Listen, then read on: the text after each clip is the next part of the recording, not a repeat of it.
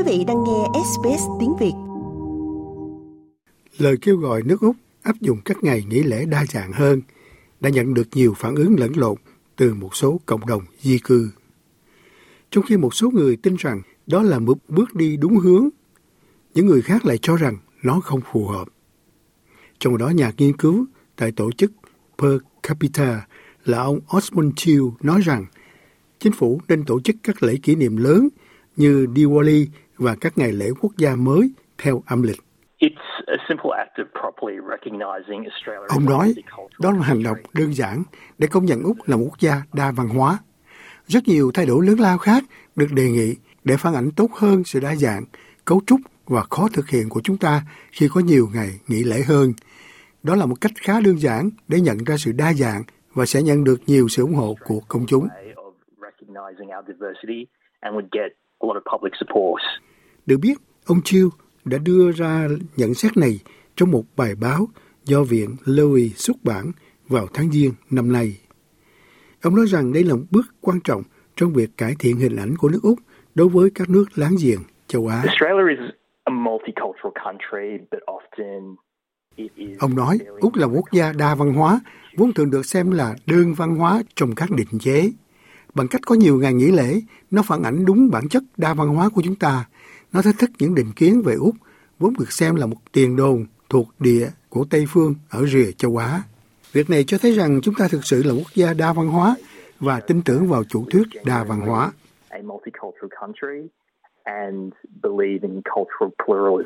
Được biết, trong hai thập niên qua, di cư đến Úc đã chuyển từ các quốc gia phần lớn từ Vương quốc Anh rồi các quốc gia ngoài Âu Châu.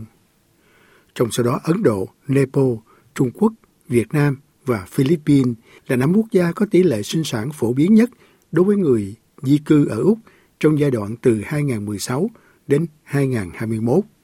Trong đó ông Rajwinder Singh từ tổ chức Sikh Volunteer Australia nói rằng biến lễ hội ánh sáng Diwali thành ngày lễ quốc gia sẽ là một bước đi đúng hướng. Um, Tôi tin rằng đó là một ý tưởng hay.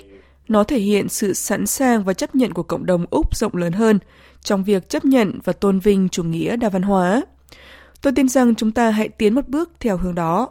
Ông nói rằng một giải pháp thay thế cho ngày nghỉ lễ có thể là một thông điệp hàng năm từ chính phủ bày tỏ sự tôn trọng đối với cộng đồng.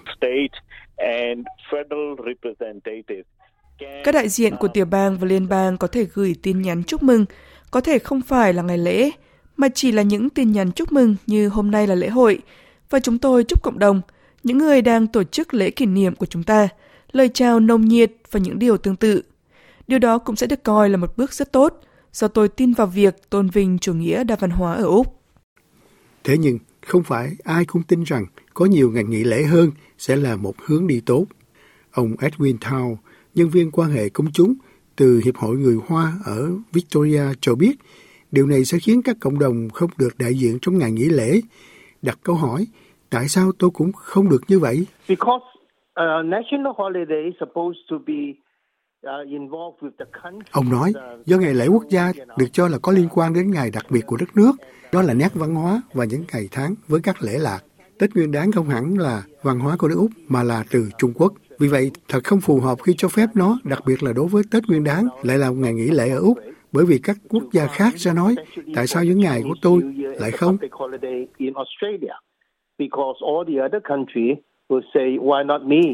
Thay vì một ngày, ông Thao nói rằng Úc nên cổ võ các cộng đồng di cư trên khắp đất nước quanh năm.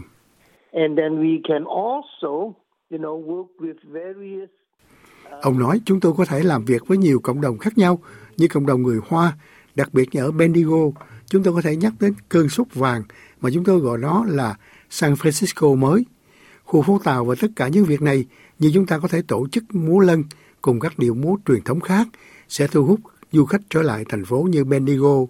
Vì vậy tôi nghĩ rằng chúng ta nên sử dụng cơ hội của lễ hội để giúp đỡ nước Úc thay vì chỉ tặng một ngày lễ.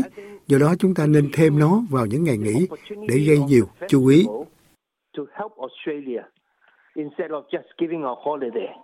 We should add it on, you know, right, to give attraction. Được biết, Tết Nguyên đán sẽ được tổ chức vào ngày 22 tháng 1 năm 2023. Đây là lễ hội được nhiều quốc gia Đông Á tổ chức bao gồm Việt Nam, Hàn Quốc, Singapore, Malaysia, Thái Lan, Nhật Bản, Philippines, Trung Quốc và Indonesia. Được biết, Úc hiện đang kỷ niệm 7 ngày lễ quốc gia được công nhận ở mỗi trong số 8 tiểu bang và vùng lãnh thổ. Like, share, comment. Hãy đồng hành cùng SBS tiếng Việt trên Facebook.